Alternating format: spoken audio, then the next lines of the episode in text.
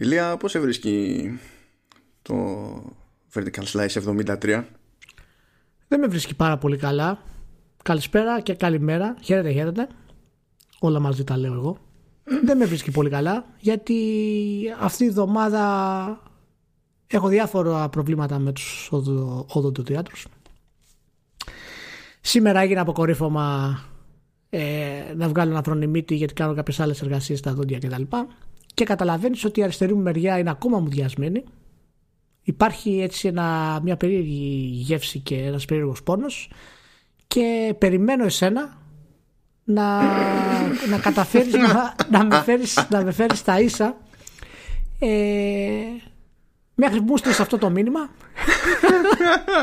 που, μου λες, που μου λες τα πράγματα έχουν καταρρεύσει δεν υπάρχω ελπίζω να έχεις δύναμη και με έφερες σε αδιέξοδο ναι Εντάξει, οπότε, είναι... ναι, οπότε άμα θες πάρε τον μπατόν αυτή τη στιγμή να δω πώς θα το σώσεις.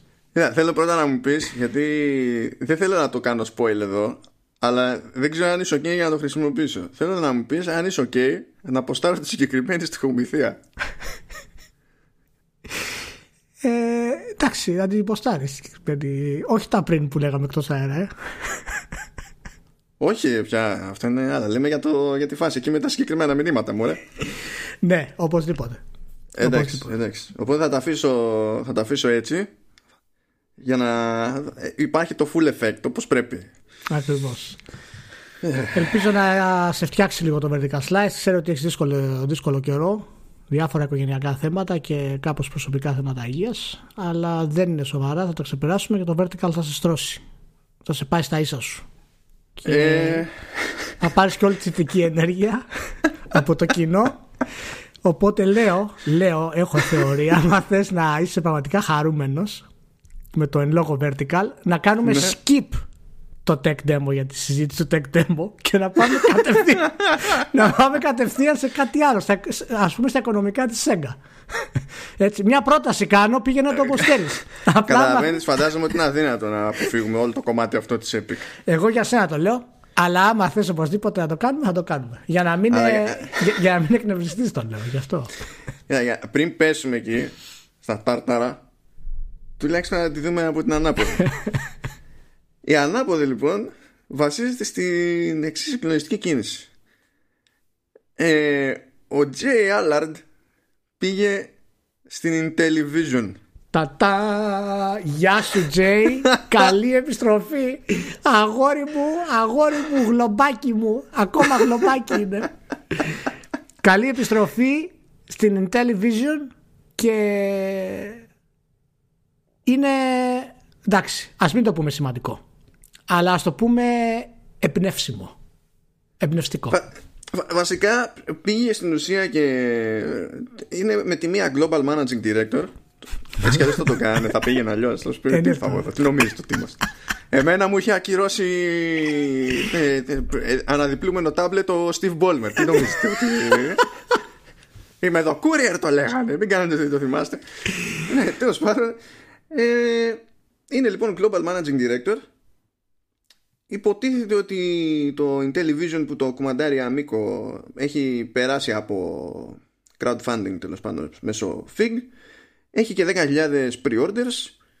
Εντάξει, δεν υπάρχουν όλες τις λεπτομέρειες του σύμπαντος. Βασίζεται στο concept ότι είναι στημένο για καλά για local multi.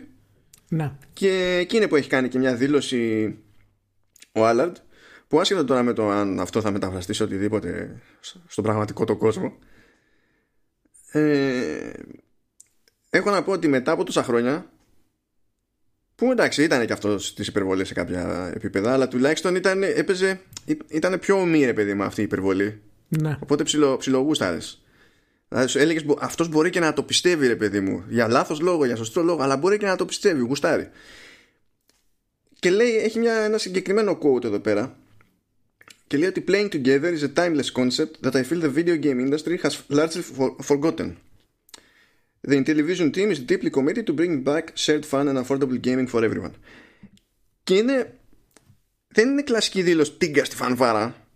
Δεν είναι ε, έρχεται ένα νέο experience, ετοιμαστείτε, θα είναι όλα groundbreaking, ε, ναι. θα είναι visionary αυτό και τέτοια και λες ότι πόσο τραγική είναι η φάση στο κλασικό PR speak για να μου κάνει καλή εντύπωση αυτό. Ε, να προσθέσω ότι ακούγεται επίσης και σαν midlife crisis περίπου. ε, γιατί καταρχάς να πούμε φυσικά ότι η television ιστορικά είναι ιδιαίτερα σημαντική ε, ως κονσόλα. Κυκλοφόρησε το, 70, το 78 βασικά και πούλησε 3 εκατομμύρια κομμάτια συνολικά. Ήταν η ίδια περίοδο με το Atari 2600. Ε, φυσικά δεν είχε μεγάλη τύχη απέναντι στο Atari, αλλά ήταν μια πολύ καλή κίνηση της Mattel να μπει στην ουσία ε, ξέρεις, στο, στα ηλεκτρονικά της, ε, της εποχής. Αν συνδυάσεις αυτό με το γεγονός ότι ο Allard είναι ο τύπος πίσω από το Xbox βασικά, το Xbox Live, το 360 και το Xbox Live Arcade Κλασικός αχρηστήδη. Κλασικός δηλαδή ανίκανο. και συμπλήρωσε το, το corporate talk του Moore με, με πραγματικά την καρδιά του gamer στι παρουσιάσεις του. Ε, και τώρα επιστρέφει πίσω σε κάτι τόσο απλό, κάτι τόσο έτσι, ξέρεις, το τοπικό multi, ας πούμε. Ε, πρέπει να έχει κάποια αλήθεια μέσα του. Πρέπει να είναι μια κίνηση που κάνει προσωπικά ότι του αρέσει, παιδί μου, αυτό το πράγμα. Ναι, είμαι διατεθειμένος να το, να το πιστέψω. Γι' αυτό ναι. λέω άσχετος αποτελέσματος. Δηλαδή, ναι. εξακολουθεί μετά από τόσα χρόνια μου δίνει την εντύπωση ότι. Ε, είναι, υπάρχει σοβαρή πιθανότητα να είναι και απολύτω ειλικρινής. Τώρα ναι. συμφωνούμε, διαφωνούμε, έτερον εκάτερον. Ναι, ναι, εντάξει, δεν έχει σημασία αυτό. Πάντως ε, η κονσόλα βγαίνει πιο ακριβά από ό,τι περιμένα, στα 250 δολάρια. Μου κάνει εντύπωση λίγο αυτό. Δεν ξέρω ακριβώς τώρα τι σκοπεύεις αυτό το πράγμα. Όταν μιλάει για τοπικό multiplayer, περίμενα, ξέρεις, αρκετά πιο φτηνή. Ε, αλλά με 2,50 δεν είναι χαμηλή η τιμή. Όταν με 3,20 μπορεί να πάρεις το Switch, ας πούμε. Εντάξει. Ε, θέλουμε να θυμηθούμε όσο κάνει το Atari το καινούριο. Απλά, απλά μια απορία εκφράζω. Μάνο, όταν ξεκινάς μια φράση λέγοντας ε, και αλλάζει το στυλ της φωνής σου έτσι, και λες, ε, θέλετε αυτό, είναι ρητορικό μετά οτιδήποτε. δεν μπορώ και να πεις. Προφανώς και δεν μπορώ να πούμε κάτι για την τιμή του Atari. Ωραία, ωραία. Μπράβο. Ε, εντάξει, καλώς ήρθε. Μου είχε λείψει λίγο άλλα. Περιμένω να το δούμε σε καμιά συνέντευξη έτσι πιο αποκαλυπτική σύντομα. Πότε βγαίνει η, η κονσόλη αυτή, Ο, Οκτώβριο, Οκτώβριο, μάλιστα. Ε, αν. Ποιος ξέρει τώρα. Αλήθεια. Δηλαδή. Ναι, εντάξει. Γιατί έχουμε φτάσει στο σημείο, ξέρεις, που όχι μόνο είναι τόσο εύκολο να βγάλει κάποιος παιχνίδι, αλλά είναι εύκολο να βγάλει κάποιος κονσόλα πλέον. Δηλαδή, εγώ έτσι βλέπω. Ε, ναι, με τις κλίμακες που παίζουν. Με τις κλίμακες που παίζουν, ναι, το κοινό, την, την πίτα ας πούμε και τα λοιπά, οπότε είναι ενδιαφέρον. Ενώ κάποτε είχε γίνει η, η, ο, ο Ντόρος τότε με το, θυμάσαι, με το Ούγια; Ναι, ναι, ναι, ναι. ναι. Που ήταν και ως προς αυτό, ρε παιδί μου, και καλά πρωτοπορία με τη λογική ότι κατάφερε οποιοδήποτε να μπλέξει με τέτοιο hardware και να το χρηματοδοτήσει με τη βοήθεια του κόσμου και τέτοια. Τέλος πάντων. Ναι, ναι. Εποχές περίεργες. Όχι καλή... πολύ μακρινές βέβαια για το Ούγια, αλλά περίεργες. Όχι, όχι. Καλή, καλή, ήταν, καλή, ήταν καλό το Ούγια σαν σκέψη, αλλά πολύ λάθος το, το timing. Ναι, ναι, ναι. Ωραία, λοιπόν, είδες. Ευχαριστώ να το ξεκίνησα. Μια χαρά. Μια χαρά. Ε, έτσι απλά λίγο στα γρήγορα, ενώ τα, έχουμε, τα είπαμε και προηγούμενη φορά, ναι. Να θυμίσουμε το, το Discovery Tour του Assassin's Creed. Μπράβο. Απλά επειδή μέχρι 21 του μήνα είναι τσάμπα στο PC. Συνήθως έχει ένα δεκάρικο. Ναι. Καμιά φορά έτσι το ρίχνει στο τάλιρο και τα λοιπά, αλλά μέχρι 21 του μήνα το έχει τσάμπα σε PC, οπότε δεν νομίζω ότι υπάρχει δικαιολογία. Τώρα δηλαδή που πέφτει το Epic Games Store και δεν μπορείτε να κατεβάσετε το GTA 5, Κάντε μια παράκαμψη ναι, παιδιά, τώρα που το ακούτε είναι Δευτέρα, ελπίζω Τρίτη το πολύ. Μέχρι την Πέμπτη είναι. Έτσι, μην το χάσετε που είναι δωρεάν. Κατεβάστε το να το ευχαριστηθείτε. Είναι πάρα πολύ καλή δουλειά της Ubisoft. Πολύ καλή Αυτό είναι απλή υπενθύμηση. Πάρα πολύ όμορφα. Πάρα πολύ όμορφα. Πάρα πολύ όμορφα. Δύο ακόμα επεισόδια για να τελειώσει το Last Dance. Το καλύτερο ντοκιμαντέρ στην ιστορία της τηλεόραση. Έτσι σας το λέω να το ξέρετε. Δύο ακόμα επεισόδια. Πάμε μάλλον προχωρά. Συγγνώμη. Δεν θα σου πω τι σκέφτηκα με το δύο ακόμα επεισόδια. Θα σου το αποκαλύψω σε δύο ακόμα επεισόδια δικά μας. εντάξει, εντάξει, κατάλαβα. κατάλαβα. Θα αντιφάω στο λοιπόν. κεφάλι και να μην. Λοιπόν, προχωράμε λοιπόν. Έχουμε και άλλα λεφτά, λυπάμαι, γιατί εκτός από τρίμηνα έχουν κλείσει και οικονομικά έτοιμοι μερικοί. Και είναι, νομίζω, είναι tactical move το ότι θα ξεκινήσω με Square Enix, γιατί είσαι primed για Square Enix, πιστεύω. εντάξει, εντάξει, είμαι, είμαι, είμαι primed, είμαι primed. Πάντα, πάντα για την αγαπημένη Square έχω τα καλύτερα από. Πάντα. Λοιπόν, πρώτον να πούμε ότι το η οικονομική χρήση του 19 που για αυτούς έληξε το τέλη Μαρτίου, στην ουσία δεν περιλάμβανε το, το remake. Το remake, έτσι, οπότε, ναι. οπότε δεν έχει μετρήσει αυτό σε, σε κάτι. Ε, η Square Enix λοιπόν είναι η Square Enix αλλά δεν ήταν super duper του 2019 γιατί δεν είχε και πολλές κυκλοφορίες ας πούμε. Ναι. ε, οπότε κατέληξε να έχει και συνολική πτώση. Ε, τα βάψανε μαύρα οι άνθρωποι γιατί από 2,5 δις δολάρια κάνανε 2,4 καταστροφή. Συμβαίνουν, συμβαίνουν και αυτά. Αν, ανέβηκε η κερδοφορία 2% 2 ίσον 0 σαν το 1 ίσον κανένα και τέτοια έτσι πάνε αυτά. Ναι. ε, αλλά υπάρχουν τα λεγόμενα HD games. Πρώτα απ' όλα σταθούμε λίγο στο ότι ε, οι κανονικές κυκλοφορίες ξέρεις, που δεν είναι mobile ας πούμε και τέτοια ονομάζονται εσωτερικά HD games. HD games. Τώρα μην το, μην το αυτό, please. Ναι, ναι. η πτώση εδώ ήταν δραματική. Από 873 874 πες κάρτα μύρια ναι. 392 Δηλαδή ούτε, τα μισά. Wow. Γιατί λέει δεν είχαν major releases. Δηλαδή τα, τα χοντρά που είχαν σε αυτό το δεκάμινο ήταν Dragon Quest 11 Definitive Edition για το Switch και Romancing Saga 3.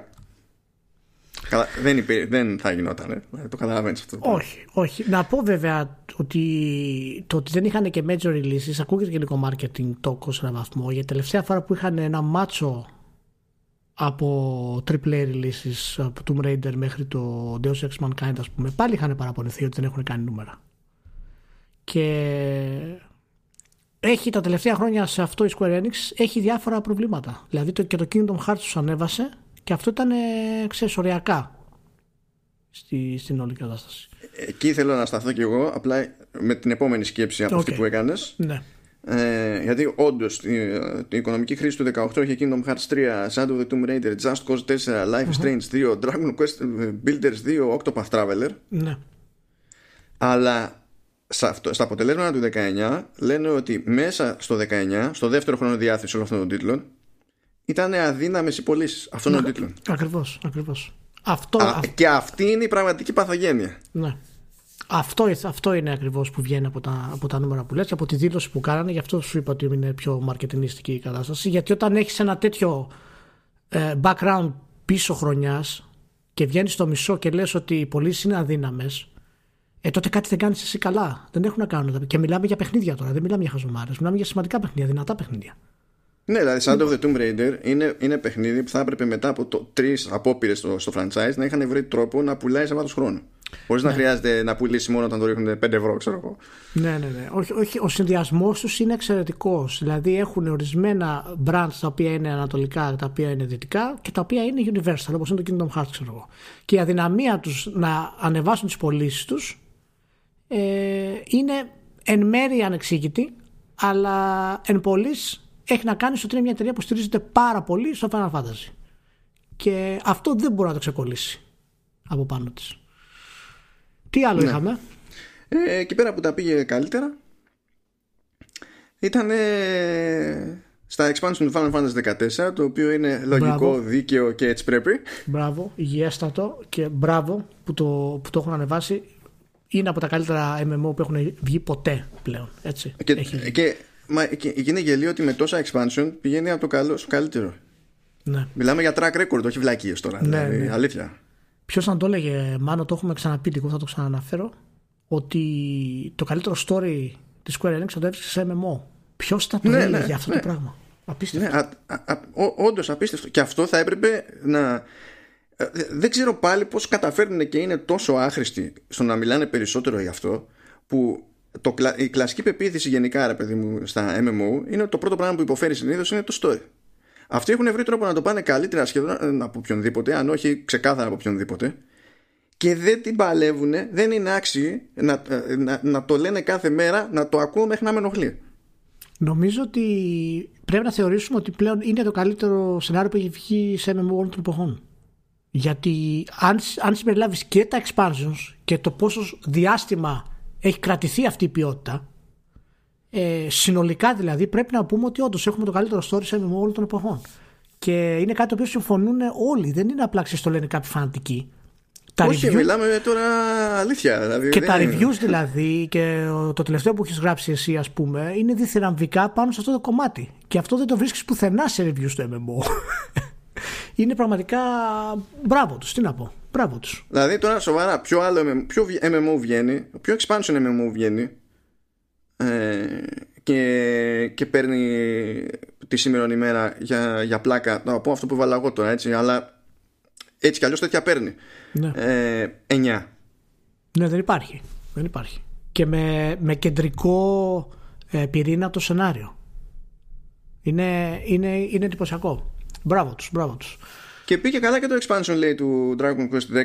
Βέβαια εδώ πέρα που βλέπω την, την αναφορά στο, στο Games Industry έχουν ε, ε, είχαν ένα ορθογραφικό, ορθογραφικό ένα τυπογραφικό μάλλον στην προκειμένη που το λάτρεψα ε. το λάτρεψα Λέω μην το διορθώσετε καν. Τι ήταν, 9. Ήθελε να γράψει Dragon Quest 10. Ναι. Και πήγε αλλού το δάχτυλο δύο πλήκτρα παραπέρα και έγραψε Dragon Quest 5. και το διαβάζω εγώ σε πρώτη φάση και λέω Expansion Dragon Quest 5 MMO και παθαίνω λίγο πλάκα. Πώς. Εκεί παθαίνεις, εκεί παθαίνεις κοκομπλόκο. Τελειώνει ναι, ναι, λέω πάει, το, το, το, τελειώσαμε. Εδώ, γιατί ξέρεις, εγώ είμαι εγώ. Αυτή είναι το Games Industry και παθαίνεις. Υπάρχει ένα θέμα, ναι, ρε παιδί ναι. μου, έτσι λίγο. Ωραία, ωραία. Αλλά το έτος που έρχεται θα συμπεριλαμβάνει το τσίρο που θα έχει κάνει το Final Fantasy 7 Remake και δεν ξέρω. Ε, και θα, έρχεται και το Avengers, έτσι, καταλαβαίνεις. Εντάξει το Avengers, αλλά περιμένει το remake να είναι τόσο σημαντικό ώστε να, και πραγματικά να κάνει μεγάλη διαφορά στα νούμερα της μετά από όλα αυτά τα προηγούμενα. Δεν ξέρω αν θα είναι τόσο σημαντικό. Να κάνει πόσο 5, 6, 7 εκατομμύρια πωλήσεις να φτάσει. Κοίτα, σε σχέση, δηλαδή, αν πάμε με τις κυκλοφορίες τη, τη, τη, χρονιά που ήταν πιο γεμάτη, mm. εννοείται ότι ε, δεν θα είναι. Θα είναι πάνω από Just Cause, πάνω από Life is Strange, πάνω από Dragon Quest Builders και Octopath ναι. Traveler. Αυτά ναι. εννοείται. Τώρα, ε, πιθανό, πιθανότατα να είναι και πάνω από το Shadow of the Tomb Raider, γιατί το Tomb Raider σταθερά δεν τους πηγαίνει εκεί που νομίζουν ότι ναι, μπορούν ναι, να το πάνε. Α, απλά είναι ένα. Ναι, ναι, ναι. Αλλά Kingdom Hearts 3 δεν ξέρω, γιατί Kingdom Hearts 3 η κάψα ήταν ανάλογη, άσχετο τώρα, μετά ξεφούσκωσε. Δεν νομίζω ότι έχει, ότι έχει μεγάλη διαφορά στις πωλήσεις ε, ή τις αρχικές του Kingdom Hearts 3 με το, με το remake, ας πούμε. Αλλά θα το, θα το δούμε στην πορεία αυτό. Ναι, θα το δούμε. OK. Okay. Τώρα εντάξει. Και Avengers θα δούμε όταν έρθει η ώρα. Ωραία. Εντάξει. Ε, Πάει λοιπόν η Square Enix. Ωραία. Τώρα σειρά παίρνει η Sega. Α. Ωραία. Η αγαπημένη μας Sega. Η, η Sega λοιπόν. Ε, αν κρατήσουμε μόνο τα games έβγαλε οριακά κάτω από όσα έβγαλε Square Enix που δεν νομίζω ότι είναι αυτονόητη σκέψη ε, όχι δεν είναι αυτονόητη σκέψη πώς να είναι; Ε, είχε και, σημείωσε και άνοδο 13% μάλιστα ναι. και σε αντίθεση με την περασμένη χρονιά που και καλά τα games, games οι, οι παραγωγές που δεν είναι για mobile, γιατί και αυτοί κάνουν ένα διαχωρισμό, λένε packaged games και εννοούν όλα τα games που δεν είναι mobile και βάζουν ναι. εκεί και τα digital sales των μεγάλων κυκλοφοριών, ενώ δεν είναι packaged, το, λογιστικά. okay. Ε, πέρυσι ε, ήταν δεύτερα σε τζίρο για την εταιρεία και πρώτα ήταν πατσίνκο και τέτοια πράγματα.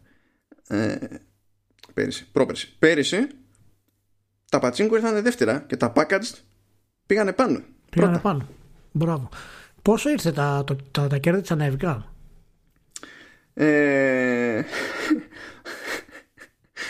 operating, operating income που είναι ναι. κέρδος στην ουσία ναι. Year on year up 51% 51% Ναι Οχ Πού, πού πάμε για κονσόλα ναι, ναι, ναι, αυτό, αυτό, παρά, αυτό πάνω απ' όλα πάμε για κονσόλα. Μπράβο ρε Σισέγκα, μπράβο. Ε... Ε, ό, όταν άνοιγα, ξέρεις, την αναφορά και, το, και τα links, δεν, δεν, δεν το περίμενα. Δηλαδή μου είχε, μου είχε προσπεράσει τελείως το ότι υπάρχει αυτό σαν ενδεχόμενο, ρε παιδί μου, να έχει πάει έτσι.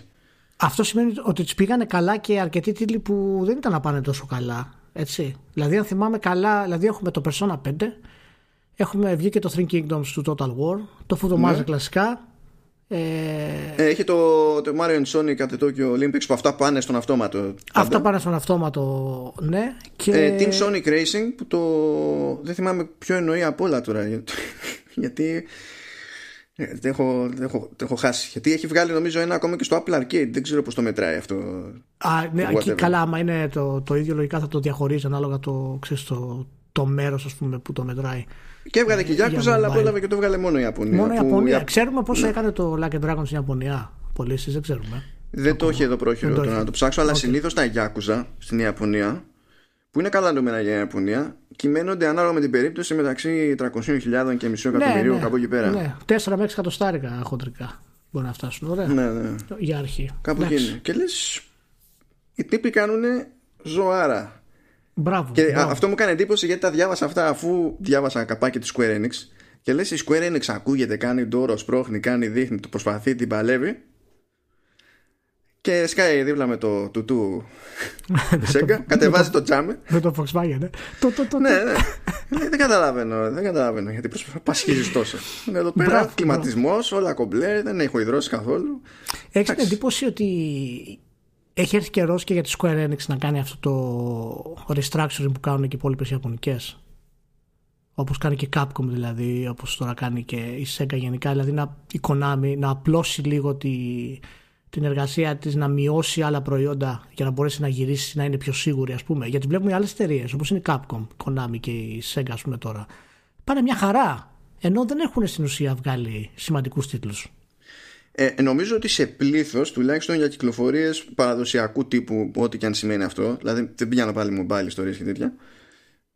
Ε, και η Capcom, καλά, η Capcom σίγουρα, αλλά και η Sega κατά μέσο όρο πρέπει να βγάζουν λιγότερα παιχνίδια. Ναι, ναι. Που, είναι, που δείχνει πραγματικά ότι έχουν πολύ πιο ενδιαφέρον πορτοφόλιο και πολύ πιο καλές προθετικέ κινήσεις ε, έξω από την Ιαπωνία. Ε, και, μου, και μου κάνει εντύπωση αυτό το πράγμα. Πρέπει να έχει να κάνει και με την όλη διαδικασία της Square Enix και το RD που κάνει και τα development costs για τα Final Fantasy και τώρα του Avengers, ας πούμε. Δεν ξέρω, τέλος πάντων είναι. Είναι, είναι περίεργη φάση η Square εδώ καιρό και περιμένουμε να δούμε τώρα πώς θα. Κοίτα, για να είμαστε και δίκαιοι πάντως, η Sega, ας πούμε, με το Football Manager έχει μια κατηγορία για πάρτι τη. Το οποίο μπορεί σχεδόν να το πεις και για το Total War. Όχι επειδή είναι για την κατηγορία, αλλά επειδή ναι. έχει ένα σταθερό κόσμο το Total War που δεν κουνιέται. Δεν, δεν ξέρω κατά πόσο αυτά τα brands πλέον ξέρεις ανεβαίνουν σημαντικά σε πωλήσεις. Δηλαδή έχουν, νομίζω τουλάχιστον για το μάτζ έχει χτυπήσει τα βάνη. Δηλαδή είναι ένα με τρία εκατομμύρια στην καλύτερη των περιπτώσεων για να πηγαίνει. Έχω καιρό να δω ότι πάει παραπάνω δηλαδή. Τα Total War πάντως να πούμε ότι έχουν φτιαχτεί τον τελευταίο καιρό και είναι πιο, πιο σταθερά όταν κυκλοφορούν. Χρειάζονται λιγότερα patches. Λιγότερα τώρα σε εισαγωγικά βάλει το αυτό. Ναι. Ε, οπότε κάτι πάει καλά στην όλη διαδικασία. Μου κάνει επίσης εντύπωση που πρόλαβε και έγραψε ε, και αναφέρεται ως τίτλος που συνεισέφερε στα θετικά αποτελέσματα ε, πρόλαβε και έγραψε το οτιδήποτε το Persona 5 Royal ναι. Γιατί αυτό στη Δύση βγήκε τέλη Μαρτίου και νομίζω ότι η Ιαπωνία είχε προλάβει απλά να έχει βγει ένα μήνα νωρίτερα, κάτι τέτοιο δεν ήταν. Είναι, ναι, είναι πραγματικά πολύ ενδιαφέρον ε, η περίπτωση του, του Royal γιατί έκανε και σωστές πωλήσεις. και είναι μια πατέντα η οποία την κάνει ειδικά με τα persona η, η Atlas εγώ και η Sega μέσα από αυτή και μου κάνει φοβερή εντύπωση που έχει τόσο πολύ κοινό ώστε να ξέρεις να κάνει αυτό το double dip που λέμε. Βέβαια είναι πολύ λογικό γιατί όσοι αγοράσουν το καινούργιο persona δεν μπορούν να αγοράσουν το παλιό μετά. Ξαφανίζεται από το store έτσι. Προφανώς. Και μπορεί να πάρεις μόνο Αυτά, αυτά είναι λίγο, ναι, εντάξει. Έχω κάποιες διαφωνίες έτσι φιλοσοφικές. Είναι, ναι, είναι λίγο περίεργα γιατί τουλάχιστον θα πρέπει στην ουσία να κάνεις το. ξέρεις. Να πάρεις το κλασικό σου το, το persona, να μπορείς να το πάρεις. Και είναι πολύ περίεργο και μάλιστα όταν πήγα να το κάνω download ε, είχα πρόβλημα. Μου έβγαζε, μου έβγαζε μόνο το Royal. Σοβαρά μιλάς. Αμέ. Ευτυχώς που το είχα στο σκληρό δηλαδή, ούτως ή άλλως. Απλά είχα πάει να το ψάξω να δω γιατί ήθελα να αγοράσω κάποια ξεχωριστά και ήθελα να δω πόσο κάνει τώρα το κανονικό περσόνα. Mm. Και δεν το βρίσκω πουθενά. Μου έφυγε μόνο το Royal. Και λέω: OK, δηλαδή, άμα θέλω να ε, κατεβάσω πάλι το δικό μου, πώς το κατεβάσω; Σε αυτή την περίπτωση θα πρέπει να πας στο ιστορικό των αγορών και να κάνεις μανούβρα για να το βρεις γιατί είναι υποχρεωμένοι να το, να στο προσφέρουν έτσι γιατί το, η εναλλακτική είναι παράνομη οπότε ξέρεις. Ε, ναι γιατί δεν το ξαναπληρώσεις full και, ναι. και μου κάνει εντύπωση γιατί αυτή η διαδικασία είναι τελείως απαράδεκτη και δεν ναι, ξέρω ναι. τώρα αν ευθύνεται η Sony ή αν ευθύνεται η,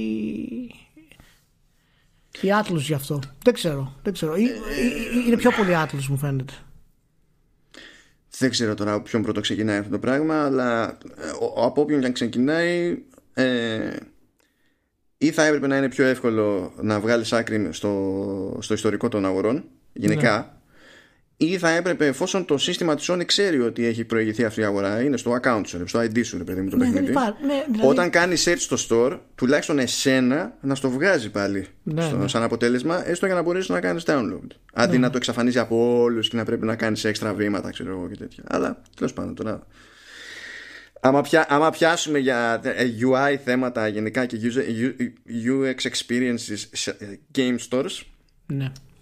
δεν θα τελειώσουμε ποτέ οπότε άστο και μετά πάμε. Μετά πάμε στη Sony. Μάλιστα πολύ ωραία και η Sony μπράβο της. Η Sony εντάξει είναι ε, όλα πάνε according to plan Ξεκάθαρα. Δηλαδή πιάσαμε. Πόσες κονσόλες πιάσανε, 110 εκατομμύρια, κάτι τέτοιο. 114. Κάπου εκεί. Ναι. Εντάξει, πουλήσανε λιγότερα 13,6 μοίρια αντί για 17,8 σε σχέση με την προηγούμενη χρήση, αλλά αυτό είναι αναμενόμενο. Δεν είχαν τάξει και σε κανέναν άλλον ότι θα πουλήσουν περισσότερα. Το είχαν, είχαν περιοδοποιήσει, είναι λογικό. Ε, σε κάποιες αγορές πια έχουν πουλήσει τόσο πολύ που απλά δεν γίνεται να πουλήσουν κι άλλο. Ναι. Οπότε εντάξει. Έχω χτυπήσει τα βάνη ε, πέσανε λίγο ε, οι πωλήσεις τίτλων σε αριθμό όχι σε τζίρο σε μονάδες. Ναι. από 250 ας πούμε 8 ε, μοίρια πήγανε 245 εντάξει και αυτό δεν είναι τίποτα. Ε, είχε μεγάλη διαφορά στο ποσοστό των digital downloads. Πήγε από το 37% που ήταν στο 51% αν και κανονικά πρέπει να χωρίσουμε τη διαφορά στη μέση γιατί στο τελευταίο τρίμηνο της χρήσης που είναι το τρίμηνο που περιλαμβάνει μέρος του lockdown εκεί το ποσοστό ήταν 66% για ευνόητους λόγους. Οπότε ανέβηκε μεν αλλά το τελευταίο τρίμηνο ανέβηκε ακόμη περισσότερο λόγω συνθήκων. Ναι. Είναι θέλει λίγο μαγείρεμα εκεί πέρα. Αλλά στην πραγματικότητα τίποτα από όλα αυτά δεν μετράει Άλλο πράγμα είναι το, το πραγματικά σημαντικό για την εταιρεία σε αυτή την περίσταση.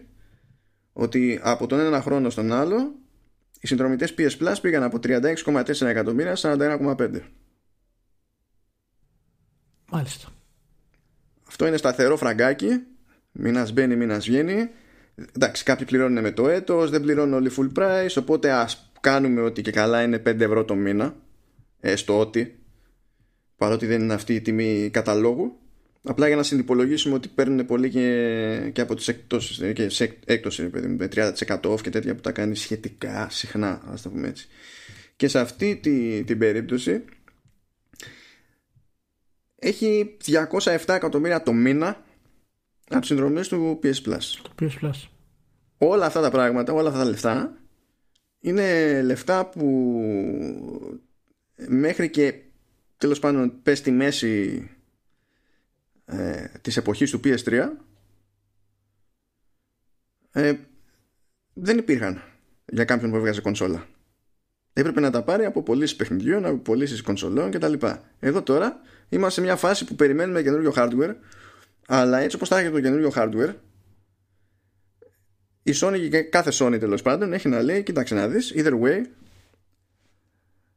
θα έρθει ο, μήνα, ο μήνας μου, θα βγουν 200 μίλια. Ναι, θα δώσω κάποια για τα παιχνίδια που θα μοιράσουμε, ξέρω εγώ και τα λοιπά. Okay, ότι είναι εκεί στο PS Plus, πάρα πολύ ωραία. Θα κάνουμε κάτι προθετικές ενέργειες, αλλά 200 μοίρια, φίλε. Δεν αναρωτιέμαι. Το ξέρω ότι έρχονται. Ναι. Είναι.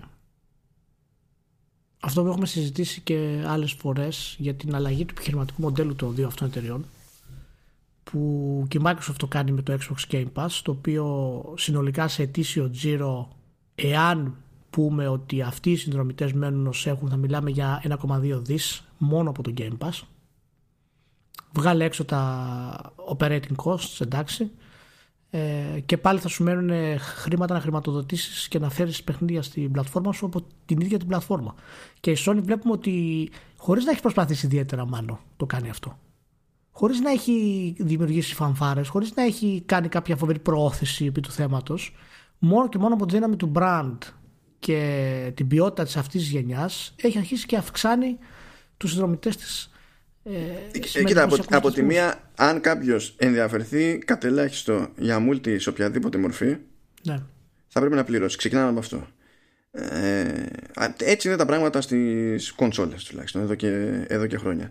Ταυτόχρονα, ναι, υπάρχει πάντα υπόσχεση για το τσαμπέτο παιχνιδάκι κτλ. Βέβαια, η Sony ε, έχει κατά μέσο όρο, όχι απαραίτητα σε ένταση, αλλά θα έλεγα σε συχνότητα, ε, γκρίνια για αυτές τις επιλογές. Όχι απλά για το πόσα παιχνίδια δίνει μάλλον για το τι παιχνίδια δίνει αλλά και για το πόσα γιατί πέρασε από μια φάση που έδινε περισσότερα σε μια φάση που έδινε λιγότερα και το αποτέλεσμα είναι αυτό. Οπότε ξέρεις γκρίνια εδώ γκρίνια εκεί γκρίνια παραπέρα ναι. αλλά όλη γκρίνια είναι μαγική εικόνα στην πραγματικότητα είναι το έχουμε ξαναζητήσει και αυτό δεν ξέρω Sony πώς θα το διαχειριστεί το θέμα πάντως αυτή την αλλαγή που έχει γίνει στη Sony τώρα και αυτή την άνοδο θέλω να την εκμεταλλεύεται όπως την εκμεταλλεύεται η Microsoft. Θέλω πάρα πολύ να δω μια Sony η οποία μπορεί να χρησιμοποιήσει αυτή τη συνεπτυχία εδώ και να πει παιδιά εγώ στηρίζομαι σε αυτό το κομμάτι και δεν θα περιμένω τα πάντα να έρθουν από τα κινηματογραφικά πλέον παιχνίδια στα οποία εστιάζω ε, από ό,τι έχουν δηλώσει. Είναι πολύ καλό, αναγκαστικά το μοντέλο θα αλλάξει οι συνδρομητικές υπηρεσίες θα πάρουν τα ενία. Μπορεί να μην είναι σε αυτή τη γενιά, αλλά τουλάχιστον σε αυτή τη γενιά θα είναι σε μεγάλο κομμάτι. Και δεν ξέρω, είναι, είναι πολύ, είναι αυτές οι αλλαγές είναι πολύ σημαντικές. Είναι πολύ σημαντικές που έρχονται. Και όχι μόνο στις εταιρείες, έτσι μιλάμε και για την Epic και τα λοιπά. Ωραία. Τώρα όσο έλεγες αυτά τα τελευταία ηλία για να καταλάβεις τι σοϊ φίλους έχω γενικά και διεθνώς μπορώ να πω μου σκάσε εδώ πέρα από ένα φίλο ένα μήνυμα και λέει Here is something to ruin your evening. Αυτή είναι η συνεισφορά του, του κύκλου μου. Σας ευχαριστώ όλους. Μάλιστα. Πολύ ωραία. Ε, ναι. Για χαραντάν. Και συνεχίζουμε, θα μείνουμε στη Sony αρκετά. Ακόμα και όταν θα αλλάξουμε εταιρεία το κεντρικό θέμα συζήτησης. Πάλι θέλοντα και εμείς θα μείνουμε στη Sony. Γιατί δεν... Πάλι ε, Sony. Πάλι, είναι, παντού. είναι, είναι γραφτό. Είναι παντού, γραφτό ναι. παντού είναι Sony. Λοιπόν, Ghost of Tsushima. Ghost of Tsushima. Τι λέει η Ηλία. Κάθισα χθες, το είδα live. Ε, το είδα και πριν κοιμηθώ. Το είδα και μία σήμερα.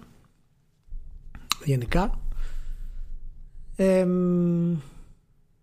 εντάξει δεν ε, θέλω να περιευτολογήσω το είχαμε πει, το είχα πει και εγώ ότι δεν θα είναι κάτι ιδιαίτερο ε, σε μηχανισμούς από ό,τι είδα στο βίντεο δεν είναι ε, καλλιτεχνική διεύθυνση είναι εξαιρετική αυτό είναι δεδομένο κάποιες καλές ιδέες που δεν ξέρω κατά πόσο θα είναι σημαντικές όπως είναι η χρήση του Guiding Wind γιατί αυτό εξαρτάται από τι πραγματικά εξερευνείς στο χώρο και οι περιοχές που εξερευνείς ένα μικρό, μια μικρή βάση, ένα καταλημμένο σπίτι, ένα παλιό ναό είναι αρκετά generic για να έχουν κάποιο ιδιαίτερο αντίκτυπο. Η... Τα στυλ προσέγγισης στις μάχες δεν μου έδειξαν κάτι ενδιαφέρον. Δεν ξέρω γιατί είναι ξεχωριστά ενώ θα μπορούσαν να είναι πολύ ωραία να τα αφήσουν αρμονικά να τα κάνει ο παίχτης όποτε θέλει στην ουσία. Ε, και δεν ξέρω γιατί τα έχουν ονομάσει δηλαδή έτσι συγκεκριμένα ότι πρέπει να κάνεις αυτό, αυτό και αυτό. Ότι αυτό είναι έτσι και αυτό είναι warrior και αυτό είναι ghost και τα λοιπά Νομίζω ότι αυτά είναι διαφορετικά, διαφορετικές προσεγγίσεις γιατί θυμάμαι ότι λέγανε ναι, ότι μπορείς να συνδυάσεις τεχνικές και τέτοια ανάλογα τέλος πάντων με το ναι. τι σε βολεύει Ε, το οποίο σαν, σαν θεωρία δεν μου, δεν μου έκανε άσχημη εντύπωση. Δεν ξέρω αν εννοούν ότι μπορείς να συνδυάσεις κομμάτια του ενός στυλ και του άλλου. Ε, πέρα από τα stances δηλαδή τα διάφορα που μπορείς να πεις ότι θα, θα, πάρω, θα κάνω αυτό το stance, θα κάνω αυτό το stance ας πούμε. Δεν ξέρω τι μπορείς να συνδυάσεις από αυτά, αλλά με την ε, παρουσίαση ενός AI το οποίο δεν είναι καλύτερο από το Assassin's Creed. Θα έλεγα ότι από αυτό που είδαμε ήταν και χειρότερο στο stealth στην ουσία ε, δεν ξέρω κατά πόσο έχει νόημα να κάνεις οτιδήποτε οποιαδήποτε συζήτηση για το σύστημα μάχης εν τέλει. Είναι, φαίνεται, φαίνεται, πρόσεξε, φαίνεται λέω έτσι, μην το, ακόμα πρέπει να το δούμε το παιχνίδι συνολικά και πώς όλα αυτά τα στοιχεία δημιουργούν μια αρμονική εμπειρία. Φαίνεται ότι θα είναι ένα κλασικό open world το οποίο δεν θα έχει καμία ιδιαίτερη δυσκολία και απλά θα οθεί τον παίκτη στην εξερεύνηση όπως κάνουν τα Assassin's Creed. Η διαφορά σε αυτό μάλλον είναι ότι τα Assassin's Creed έχουν ένα budget που το Ghost of Tsushima δεν το έχει ούτε στον ηρώ του. Και η λεπτομέρεια του κόσμου και η ποικιλία του κόσμου που έχει ένα Odyssey δεν πρόκειται να τη δει στο Tsushima. Όχι, πρώτα απ' όλα, πρώτα απ όλα ε, μιλάμε για ένα παιχνίδι που είναι ναι, σε ανοιχτό κόσμο, αλλά είναι ένα νησί. Ναι. δεν υπάρχει σύγκριση δηλαδή. Είναι, δεν έχει νόημα η σύγκριση ναι, αυτό. Ναι, απλά είναι και θέμα λεπτομέρειας δεν πρόκειται να είναι, να είναι σημαντικό. Αυτό είναι λογικό όμως να μην έχει λεπτομέρεια, διότι εφόσον διάλεξαν τέτοιο περιβάλλον, ένα νησί που δεν είναι κεντρική τοποθεσία ακριβώς για τίποτα σε ένα κράτος της εποχής για την περίοδο κτλ γλιτώνουν, δεν χρειάζεται να έχουν πάρα πολλά κτίσματα. Δεν χρειάζεται να έχουν και καλά τεράστια κτίσματα. Ε, ναι, Έτσι, αυτό άμα, είναι διάφορα τέτοια ρε παιδί μου. Άμα, άμα, άμα το κάνεις όμως το παιχνίδι, να σκεφτείς τον παίχτη. Δεν μπορείς να πεις ότι, να πεις ότι είναι ιστορική περίοδος και πρέπει να είναι έτσι τα πράγματα, ας πούμε. Ναι, αλλά δεν ξέρω και τι ζύγι έχουν κάνει. Γιατί εμένα η απορία μου είναι στο κομμάτι της εξερεύνησης περισσότερο. Ακριβώς επειδή είπανε για τη φάση με guiding winds ότι καλά στην ουσία τα χρησιμοποίησαν pointers Δηλαδή είναι, είναι, είναι αντιπηξίδα αυτό. Αλλά είχε κάποια άλλα πραγματάκια που λέει ότι αν δείτε ξέρω εγώ καπνό στον ορίζοντα, αυτό στην ουσία σηματοδοτεί point of interest. Ή μπορεί να δείτε ένα είναι... ζώο που σας τραβάει την προσοχή και αν το ακολουθήσετε προς τα εκεί που φαίνεται να σας τραβάει, κάτι παίζει. Είναι ένα πουλί που πετάει, αν το πάρετε από πίσω, ε, κατά πάσα πιθανότητα οδηγεί κάπου συγκεκριμένα. Ναι, ρε Μάνο, αλλά αυτά τώρα δεν είναι τίποτα τώρα. Αυτό τώρα μεταξύ μας. Τώρα εντάξει, δεν είναι κάτι ιδιαίτερο αυτό το πράγμα. Δηλαδή... Το ζήτημα είναι ο συνδυασμός τους. Εγώ αυτό θέλω να δω. Γιατί αυτά μπορούν να συνδυαστούν με τρόπο που να έχει ενδιαφέρον. Μπορούν, ε, αλλά ακόμα και αν οι μηχανισμοί μεμονωμένα, ρε παιδί μου, δεν, έχουν, δεν είναι κάτι συγκλονιστικό. Αυτό για μένα είναι, είναι θέμα ισορροπίας, δηλαδή κάποια πράγματα. Το θέμα ξέρεις ποιο είναι, ότι θα δεις ένα πουλί, θα δεις δεύτερο πουλί. Θα δεις τρίτο πουλί. Ε, τελείωσε μετά θα βλέπεις ένα πουλί, θα πηγαίνεις, θα το βρίσκεις, θα παίρνεις. Δηλαδή, αυτοί οι μηχανισμοί γενικά είναι, είναι, είναι checkpoint μηχανισμοί. Είναι δηλαδή φτιαγμένοι στην ουσία για να μπορείς να κάνεις crafting. Στην πραγματικότητα. Και ναι. αν είδες το. καθώς περπατούσαμε στο δάσος που ξέρεις, έλαμπε λίγο το δεντράκι, προχώρησε, ναι. ξέρεις το πήρε, μου θύμισε αρκετά το Horizon Zero Dawn αυτό. Ε, στο στυλ που ξέρεις προχωράει και τάκ απλά το παίρνει έχει το, το μικρό εικονιδιάκι και η γραμματοσυρά μου έφερε λίγο Horizon Zero Dawn στο, το user interface όταν εμφανιζόταν τα ονόματα δηλαδή των ναι. περιοχών. Κα, ε, κατά τα άλλα, το, τα, η σήμανση που έβγαινε για το αν σε βλέπουν πόσο κοντά ναι. είσαι στο να σε πάρουν χαμπάρι κτλ. Αυτό ήταν Assassin's κατευθείαν. Ναι, ναι, ναι, ήταν Assassin's κατευθείαν. Ε, εντάξει, δεν, δεν, δεν χρειάζεται να φέρει επανάσταση. Ε, μπορεί Όχι. να είναι ένα, ένα απλά πολύ ωραίο παιχνίδι. Αλλά δεν έδειξε από τους μηχανισμούς κάποιο μηχανισμό που να πεις, Ωχ, καλός είναι ωραίος αυτός ο μηχανισμός. Π.χ. Είναι σαν να είναι σαν να είναι το Assassin's Creed 3. Δηλαδή, είναι σαν να σου λέει ότι ξέρετε όλοι τι έχω κάνει μέχρι τώρα, πάρτε ένα ακόμα παιχνίδι, ας πούμε. Ενώ είναι νέο IP. Αυτό είναι λίγο η ανισορροπία. Το Horizon Zero Dawn, το οποίο φυσικά είχε πολλές επιρροές από το Witcher και άλλα παιχνίδια του είδους, οι μάχες του ήταν ασύλληπτα ξεχωριστές. Δηλαδή ήταν πραγματικά εντυπωσιακές. Ναι, γιατί δεν ήταν τόσο με, με humans γι' αυτό. Οπότε ναι. είχαν άλλο, άλλο σκεπτικό τελείως. Ναι. ναι, είχε άλλη προσέγγιση. Μπορούσε να κάνεις άλλα πράγματα. Μπορούσε να χτυπήσεις συγκεκριμένα σημεία, να το παίξεις διαφορετικά. Δηλαδή αυτό ήταν το κλου του Horizon Zero Dawn. Ναι. Και... Α, α, αυτό βέβαια εκεί πέρα είναι λίγο πιο εύκολο να το κάνουν με τη λογική ότι και οι εχθροί είχαν ένα μέγεθος. Οπότε το να σου πει ότι υπάρχει αυτό το ευαίσθητο σημείο, αυτό το ευαίσθητο σημείο, αν το χτυπήσεις και το διαλύσεις, θα πετύχεις ναι. αυτό. Αν χτυπήσεις το άλλο. Ναι. Ή, ναι. Δηλαδή, πώς να σου πω, κατά μία έννοια είχε απλά έχεις real estate για να τα κάνεις αυτά τα πράγματα. Ναι. ναι. Α, αυτή είναι μια σκέψη που μου έμεινε όταν έβλεπα τη μάχη. Διότι η μάχη τεχνικώ. Ναι ε, για το τυπικό αυτού του στυλ μάχης έτσι, ναι. Ε, το εννοώ το τεχνικός έτσι, είναι ναι. λάθος ναι. Ε, διότι γενικά σε αυτή τη, την περίπτωση επειδή τώρα έχετε το νερντουλισμός έτσι δηλαδή brace yourselves όχι ε, να σου πω κάτι πριν πεις δεν είναι νερντουλισμός όταν ένα παιχνίδι λέει ότι είναι ιστορικό βασίζεται μάλλον αρκετά στην ιστορία το σύστημα μάχης του είναι σημαντικό ρε φίλε Εντάξει, δεν, δεν διαφωνώ. Απλά αυτό που θα πω σωστό δεν είμαι σίγουρος ναι, πόσο εφικτό είναι, ειδικά σε τέτοιο hardware. Ναι. Γι' αυτό σφίγγομαι λίγο. Ναι. Ε, γενικά, επειδή ένα τέτοιο σύστημα μάχης βασίζεται σε σπαθί και όχι σε ξύφος. Ναι. Που είναι τελείως διαφορετικό πράγμα, τελείως διαφορετική τακτική. Με το ξύφος είναι πηγαίνω και καρφώνω. Με το σπαθί είναι πηγαίνω και κόβω. Ναι. Και ε, πηγαίνανε και προσπαθούσαν να σε πετύχουν με τη μία σε σημεία που θα σε αφήνανε άχρηστο, όχι απαραίτητο ότι θα σε σκότωναν. Δηλαδή θέλανε να σου κόψουν χέρι για να μην μπορείς να πιάσεις το σπαθί. Ναι. Ε, ή αν θέλανε δεν και κανένα να σκοτώσουν, θα προσπαθούσαν να πάνε για λαιμό που ήταν πιο, πιο εκτεθειμένος. Θα πηγαίνανε στο χέρι στην ουσία στη μασχάλη που δεν έπιανε ο, το light armor που είχες από πάνω, ξέρω εγώ, και πάλι σε αχρήστευε για να κάνεις κινήσεις. Έχει, έχει, έχει τέτοια πράγματα.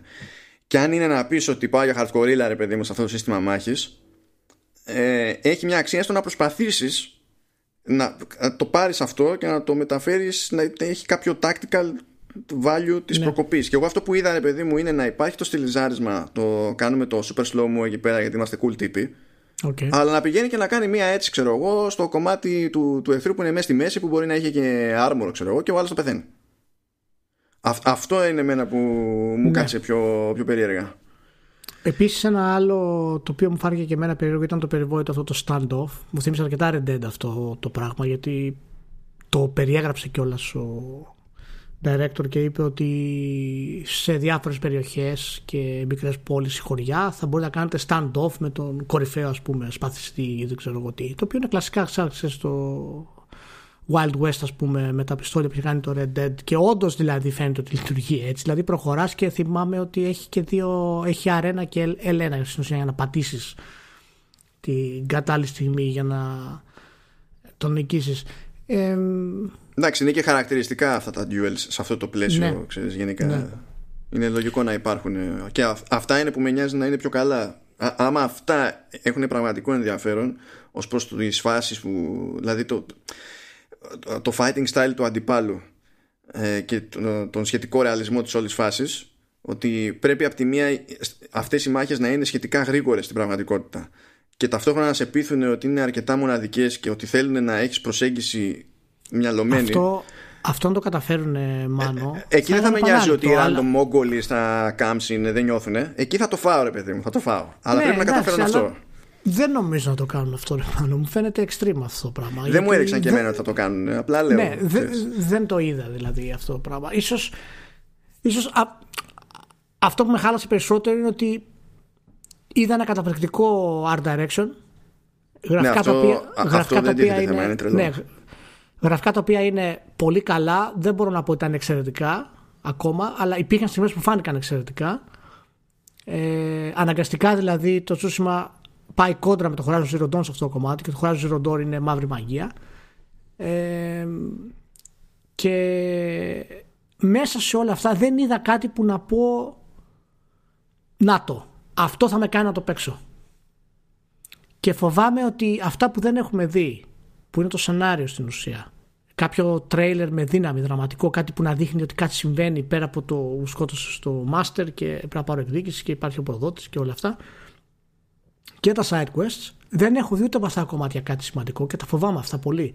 Γιατί αν στην εξερεύνησή σου δεν έχεις καν side quests τα οποία είναι δυνατά, τότε πραγματικά η εξερεύνηση δεν ξέρω κατά πόσο μπορεί να σε βγάλει κάπου και να συμπληρώσει το υπόλοιπο κομμάτι δηλαδή. Εμάς που λέγαμε στο περασμένο επεισόδιο που, ότι δεν, δεν ξέρω πώς να το ζυγίσω αυτό εγώ το έλεγα δηλαδή, δεν ξέρω πώς να το ζυγίσω αυτό ακριβώς διότι η Sony έχει και μια ροπή να επιμένει στα κινηματογραφικά στην πρόθεση. Οπότε, ε, ε, ενώ σε άλλη εταιρεία θα ήταν πιο εύκολο να υποθέσεις ότι κάτι λείπει για να μην ναι. στο δείχνει. Στη ναι. Sony κάτι τέτοιο πρέπει να περιμένεις να σιγουρευτείς ότι λείπει. Ναι. Ε, ναι, είναι, είναι κάτι το οποίο πρέπει να το δούμε. Εντάξει, στα SideQuest δεν έχει βέβαια μεγάλη προστορία η Sony στα first party της. Ούτε το God of War έχει κάτι ιδιαίτερο, ούτε το Horizon Zero Dawn έχει κάτι ιδιαίτερο. Όχι, αλλά το, αν, αν πιάσουμε τη Sucker Punch, στο ναι. Second Sun δεν είναι ένα ναι. ναι, ισχύει. Ισχύει. Ε, ε, και για να πετάξω και δύο σκέψεις ακόμη, τουλάχιστον σε σχέση με τον προφανή ανταγωνισμό. Γιατί όσοι το είδαν αυτό, δηλαδή δεν μπορώ να συλλάβω ότι δεν σκέφτηκαν μπλα μπλα Assassin's Creed σε κάποιο επίπεδο. Εντάξει, είναι λογικό να το σκεφτούν. Δεν ξέρω ναι. γιατί, να μην, γιατί να μην το σκεφτεί κάποιος. Εκτός αν δεν έχει δει το Assassin's Creed. Εντάξει. Ναι, ε, δεν ξέρω. Έχει, ε, παίζει το εξής αστείο που βέβαια θα προσπαθήσει να το λέει ότι θα το ρεφάρει φέτος και το Assassin's με το Valhalla. Είναι ότι υφίσταται το concept του one hit kill Δηλαδή, αν δεν το άλλαζε αυτό το Valhalla θα, ε, τεχνικός στο, στο τσούσιμα, θα ήσουν πιο assassin από ότι. Ναι. Δηλαδή για την έννοια, πιο πιστός στην έννοια, ναι, τέλος πάντων. Ναι. Σε σχέση με το, με το Assassin's Creed γενικότερα. Ε, αυτό είναι το ένα. Και το άλλο είναι ότι πέρα από το τι έχουμε δει μέχρι τώρα, θεωρώ ότι είναι αδιανόητο να ποντάρει κάποιος στα σοβαρά ότι θα έχουμε από τη μία το Valhalla και από την άλλη το Tsushima και θα έχει καλύτερο γενικό story το Valhalla σε σχέση με το Tsushima. Δεν ξέρω. Δεν ξέρω. Ε, εγώ, εγώ δεν το θεωρώ αδυνάτο, να σου πω την αλήθεια. Δεν το θεωρώ αδυνάτο. Ποιος θα το έχει γράψει στη Ubisoft και ποιος θα τον έχει αφήσει να το γράψει. Δεν ξέρω, δεν ξέρω. Πάντως, ε, εμένα από, και από το story trailer που έχω δει, οι χαρακτήρες του δεν με έχουν πείσει ότι έχουν κάποιο ιδιαίτερο βάθος. Ε, δεν με έχουν πείσει. Δεν ξέρω αν είναι το story γενικά καλό, αυτό θα το μάθουμε όταν το παίξουμε. Αλλά από ό,τι έχω δει, δεν με έχει πείσει. Δηλαδή, το Assassin ξέρω ότι μπορεί να μην είναι καλό το story, αλλά θα, αν είναι σαν το Odyssey, δεν θα είναι άθλιο, θα είναι ok, βατό. Θα μπορείς να το κάνεις, ας πούμε. Ε, θέλω να πιστεύω ότι το τσούσμα τουλάχιστον θα είναι εκεί. Αλλά έχω αμφιβολίες ακόμα και γι' αυτό μάλλον. Δεν ξέρω. Το βίντεο μου δημιούργησε πάρα πολλές αμφιβολίες για, το, για όλο αυτό το κομμάτι. Μπορεί να, εντάξει, μπορεί να είμαι απλά και εγώ να αγριεύομαι που λέμε. Ε, αλλά δεν ξέρω, δεν ξέρω. γιατί ε, αισθάνομαι υποχρεωμένος να, να ποντάρω στο ότι η Sony θα έχει προσπαθήσει να κάνει κάτι με το, με το story. Ναι. Γιατί σε αυτό βασίζει όλη την επικοινωνία για, το, για τις μεγάλες παραγωγές. Δηλαδή... Ναι, ναι, αλλά ξέρεις, μερικές φορές απλά δεν βγαίνει ας πούμε. Α, Οπότε... άλλο, να μην έχει βγει, εντάξει, αλλά θα φανεί και εκεί πέρα η διαφορά στην προσπάθεια. Ακόμη ναι, και να έχει ναι, βγει πατατιά, ξέρω εγώ, θα έχει φανεί. Ρε, παιδί. Ναι, ναι, δεν λέω ότι δεν πρόκειται να έχουν κάνει προσπάθεια. Το παιχνίδι είναι storytelling, φαίνεται αυτό. Ναι, ναι. Και... ναι. Αλλά κοίτα, απ' την άλλη είναι και νέο IP. Ε, δεν τρελό να έχει πολύ χαμηλό όριο στους σπόρους του, στο χρόνο που είναι να βγει, ε, να πάει σε κάτι ασφαλές, να αποκτήσει ένα κοινό και μετά να γίνει αυτό που έγινε με το Horizon Zero Dawn το 2 ας πούμε, που σίγουρα φτιάχνεται και σίγουρα θα είναι εκρηκτικό ας πούμε σε σχέση με το ένα μετά που θα έχουν πάρει τα χρήματα. Όταν, όταν είχαν πρωτοδείξει το Tsushima που ήταν τρέιλερ τέλος πάντων και είχε 0 UI πάνω. Θυμάσαι; Ναι. ναι. Και είχε ενθουσιαστεί ο κόσμος γιατί γούσταρε, παιδί μου, σαν φάση. Γιατί λειτουργεί αυτό φωτογραφικά όλο έτσι όπως είναι ναι, στημένο και λόγω καλλιτεχνικής διεύθυνσης. Πολύ δυνατό. Και είχαν βγει τότε από τη Sucker Punch και λέει ότι όχι, λέει στο παιχνίδι θα υπάρχει ξέρω εγώ UI, δεν θα είναι λέει όλο ξέρω εγώ, έτσι καθαρό. Και έχουν τώρα αυτό που είναι gameplay που έχει UI, ρε παιδί μου, αλλά με πρώτη ευκαιρία το εξαφάνιζα από οπουδήποτε. Ναι. Ποντάρω στο ότι ναι, ε, το φάγανε τόσο πολύ το ότι το ζητούσε ο κόσμος, εντυπωσιάστηκε ο κόσμος από την έλλειψη UI όπου γινόταν ένα λύπη που πρέπει να φάγανε πίκρα όντως για να το εξαφανίσουν από όπου μπορούσαν να το εξαφανίσουν. Μόνο και μόνο για να πετύχουν αυτό. Τώρα το τι έχει το φίλτρο για το ασπρό μαύρο. Εγώ δεν καταλαβαίνω γιατί όλα τα παιχνίδια όλων των εποχών δεν κάνουν αυτό που κάνει το Horizon Zero Dawn. Εγώ αυτό δεν καταλαβαίνω. Γιατί το κάνουν; Δυναμικό από, Από, από ποια άποψη; Δυναμικό UI. Γιατί όλα τα παιχνίδια αυτό πρέπει να έχουν βοήθησέ με να είμαι τελείως free, ελεύθερος από όλο αυτό το κλάτερ του Wii, να πατάω ένα πλήκτρο να εμφανίζεται ή να εμφανίζονται δυναμικά αυτά που χρειάζομαι. Δηλαδή, είναι τόσο δύσκολο αυτό να το κάνει μια εταιρεία, ρε παιδί μου. Κάντο. Είναι απαραίτητα δύσκολο. Είναι βασικά τώρα. Ε, υπάρχουν τα λεγόμενα Human Interface Design Guidelines. Τι, τι, τι, τι μας λέτε τώρα, πάρα πολύ ωραία. Ε, επειδή όπως ακούγεται αυτό υπάρχει ένα υπόβαθρο σε, πολλαπλά, σε πολλαπλές αγορές, σε διαφορετικά πράγματα και στηρίζει ένα debate δεκαετιών, όπως αντιλαμβάνεσαι Ηλία, υπάρχουν διαφορετικές σχολές Πέρα ναι. από διαφορετικά επίπεδα ικανότητας, έτσι, που προφανώς υπάρχουν. Αλλά είναι δύσκολο ακόμα και να συμφωνήσουν όλοι μεταξύ τους ότι ξέρεις σε αυτή την περίπτωση το βέλτιστο είναι το τάδε. Είναι ολόκληρος μήλος η, η φάση. Πάντως και το Horizon Zero Dawn, άμα δεν έχει το, το δυναμικό το UI, ε, ακόμα και το Witcher 3 με mod στο PC που το κάνει δυναμικό το UI, το παιχνίδι είναι τελείως διαφορετικό. Είναι πραγματικά απολαμβάνεις εντελώς ανενόχλητος όλη την εικόνα. Και παιχνίδια τα οποία βασίζονται τόσο πολύ στο οπτικό στοιχείο όπως είναι το Horizon πούμε, το Witcher και το Tsushima, το Tsushima πάνω απ' όλα, ας πούμε. Δηλαδή φαίνεται ότι είναι φτιαγμένο με καλλιτεχνική διεύθυνση τώρα, όχι αστεία. Έτσι. Ε, άσε να το χαρώ ολοκληρωτικά και μπράβο τους. Ε, εν τω μεταξύ δείξαν ότι θα έχουν Ιαπωνικός σπικάζ. Ναι. Κοιτάζω. Ε, ε δεν, δεν, δεν κατάφερα να σιγουρευτώ αν το lip sync ήταν ε, στα Ιαπωνικά. Ή αν ήταν στα αγγλικά. Okay. Έτσι, έτσι όπως το βλέπα, βέβαια, εντάξει, ότι ήμουν κομμάτια, ήμουν κομμάτια, θα μου πεις σιγά το πρωτότυπο. Αλλά τέλος πάντων, σε πρώτη φάση δεν αισθάνομαι σίγουρος. Γιατί αν έχουν Ιαπωνικός σπικάζ χωρίς Ιαπωνικό lip sync σε τέτοιο παιχνίδι, έχει ενεργοποιηθεί το βασικό pet peeve. Δεν με νοιάζει καν ότι είναι δυτική ομάδα, καθόλου καρφί δεν μου καίγεται. Για το άλλο με το, με το ασπράμβρο το φίλτρο που έγινε χαλασμός, πώς σου φάνηκε; Ε, εντάξει, τι να πω τώρα, γούστα είναι αυτά. Τι λες ε... πώς φαίνεται. Εντάξει, εμένα δεν, δεν μου κάνει κάτι ιδιαίτερο, Ού, ούτε εμένα μου κάνει ε, κάτι ιδιαίτερο για το... Τώρα πάμε για, πάμε για άλλο νερτουλισμό. Παιδιά, κοιτάξτε να δείτε. Στη φωτογραφία το άσπρο μαύρο είναι μεγάλος δαλκάς. Είναι μεγάλο πρόβλημα. Τα παλιά τα χρόνια, γιατί μετά χάθηκαν και αυτοί που νιώθανε τέλος πάντων ή βγήκαν εκτός, ε, υπήρχαν πάρα πολύ λίγοι στην πιάτσα που ήξεραν όντως τι κάνανε στην ασπρόμαυρη φωτογραφία. Δηλαδή μπορεί να υπήρχαν ένα μάτσο φωτογράφοι, αλλά μεταξύ τους φωτογράφοι ξέρανε ότι, ξέρω εγώ, σε ένα νομό ολόκληρο, ένας ένιωθε για ασπρόμαυρη. Mm. Υπάρχει λόγος που σημαίνει αυτό, δεν είναι χαβαλές. Ξεκινάμε, βάζουμε ένα κρατούμενο. Ε, αυτό. Ότι δεν είναι απλά περνάμε ένα φίλτρο στην πραγματικότητα. Που εντάξει, δεν είναι ότι απλά θα έχουν περάσει ένα ξερό φίλτρο και στη Sucker Punch, αλλά το μεγαλύτερο ζήτημα που είδα εγώ που φαίνεται σε αυτή την περίπτωση είναι ότι όταν γυρνάς κάτι ασπρόμαυρο γιατί αυτό προσπαθούν να πετύχουν την αίσθηση που έχουν οι ασπρόμαυρες ταινίες της εποχής. Ναι. Δηλαδή στην ουσία πάνε για κουροσάβα και τα λοιπά. Επειδή μου ένα στέλνει συγκεκριμένο. Εκεί έρχεται ο ενδυματολόγο και ξέρει τι να διαλέξει επειδή ξέρει ότι θα βγει ασπρόμαυρο. Ναι, δεν υπάρχει τώρα αυτό, αυτά που λέει. Υπάρχουν. ε, εδώ γυρνάει, έχει, δηλαδή είναι με μια στολή ας πούμε, που είναι παρόμοιη τόνη εδώ και εκεί και ό,τι να είναι. Το γυρνάει στο, στο ασπρόμαυρο και χάνει το λεπτομέρεια. Δεν συνειδητοποιείς τι βλέπεις. Δηλαδή, ο, καλή φάση για το εφέ, αλλά ε, δεν θα ποντάριζα στο ότι στην πράξη θα προσφέρει ακόμα και καλλιτεχνικά, παιδί μου, ένα πλεονέκτημα προφανές για να πεις ότι θα το παίξω έτσι, ρε φίλε. Όχι, όχι, δεν νομίζω καταρχάς γιατί ε, εάν επειδή τα video games βασίζουν τόσο πολύ στο οπτικό στοιχείο τώρα μιλάμε για αυτά τα φοβερά βαθιά χρώματα που έχει το Tsushima μαζί με το HDR θα, θα, πάθεις, θα είναι σοκαριστικό να το δεις αυτό να τρέχει. Καλά με HDR θα είναι, εντάξει, θα είναι ε, λάθος στη ζωή αυτό. Και για να μπορέσει να πεις ότι αξίζει να το παίξεις ασπρόμαυρο αυτό το πράγμα θα πρέπει πραγματικά να έχεις κάνει φοβερή εργασία όχι μόνο σε αυτό που είπες που είναι πολύ σωστό βέβαια αλλά και αφηγηματικά.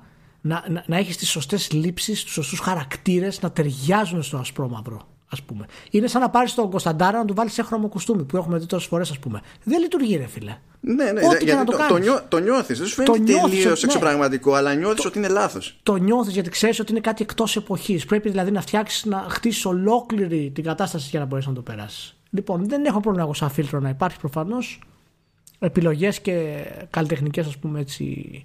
Καλλιτεχνικά τρικ, δεν υπάρχει. Για τώρα, άμα βγει Sucker και πει ότι έχουμε άλλο texture map στους χαρακτήρες για το ασπρόμαυρο και καλά. Ναι, για με, με, άλλο, με, άλλη, με, άλλη, με άλλη σκίαση για να ναι. ταιριάζει. Ναι. Εκεί ε, εκ πρώτης δεν τους πιστέψω. Μέχρι να το δω, ξεκινά αυτό. Αλλά ε, αν, το κάν, αν ήταν να το κάνουν έτσι, θα ήταν τόσος παραπάνω κόπος που απλά δεν θα άξιζε. Για την πάρτι τους δεν θα άξιζε δηλαδή και για τα λεφτά τους δεν θα άξιζε. Τέλος πάντων. Τέλος πάντων, λοιπόν. Εντάξει. Ε, το θάψαμε λίγο το παιχνιδάκι. Αλλά. δεν, αυτός, δεν έχουμε τέτοιο στόχο. Δεν έχουμε τέτοιο στόχο. Αλλά Απλά... όχι, δεν έχουμε τέτοιο στόχο γιατί πραγματικά το, και εγώ το περιμένω γιατί μου αρέσει πάρα πολύ το καλλιτεχνικό του κομμάτι και ευελπιστώ ακόμα να είναι και οι μάχες δυνατές, τουλάχιστον σε αυτούς που είπες εσύ, και να είναι και το story δυνατό. Οπότε έχουμε ακόμα ελπίδα. Και την έχω άρτη και τη Cycle Punch γιατί τα έχω πει χιλιάδες φορές και εδώ πέρα, ρε παιδί μου, και κατηδίαν και όπου να είναι, ότι ε, ε, ε πήγε πιο άπατο από όσο είχε νόημα, ακόμα και σε Mindshare το, το Second Sun, που ήταν πρώιμος τίτλος αυτή τη γενιά. Είχαν χίλιες δυσκολίες για να πεις ότι το βγάζω ένα ψηλό αποτέλεσμα τόσο ναι, νωρίς. Ναι, ναι. Πάντως και αυτοί πρέπει να ξέρουν ότι αυτό που δείξανε δεν ήταν αρκετά ε, εντυπωσιακό ας πούμε για να τσιτώσει τον κόσμο. Το ξέρουν και αυτοί, σίγουρα. Να, να, να σου πω που, που κατ' εμέ φαίνεται ότι το ξέρουν. Ναι. Και το κλείνω με αυτό γιατί έχουμε άλλα, άλλη περιπέτεια μετά. Ε, λέει σε κάποια φάση εκεί που το γεννάει στο Ghost και καλά βράδυ, stealth και τα λοιπά. Πετάει πρώτα την υπερατάκα ότι you can even use fear against them. Και λέω, όπα, κάτσε να δω τι θα πει. Ε, και πετάει ένα αντικείμενο σε άλλη μεριά για να τραβήξει την προσοχή του, του, ναι. του Μοκόλου, του, ναι. του φύλακα Μοκόλου. Ναι.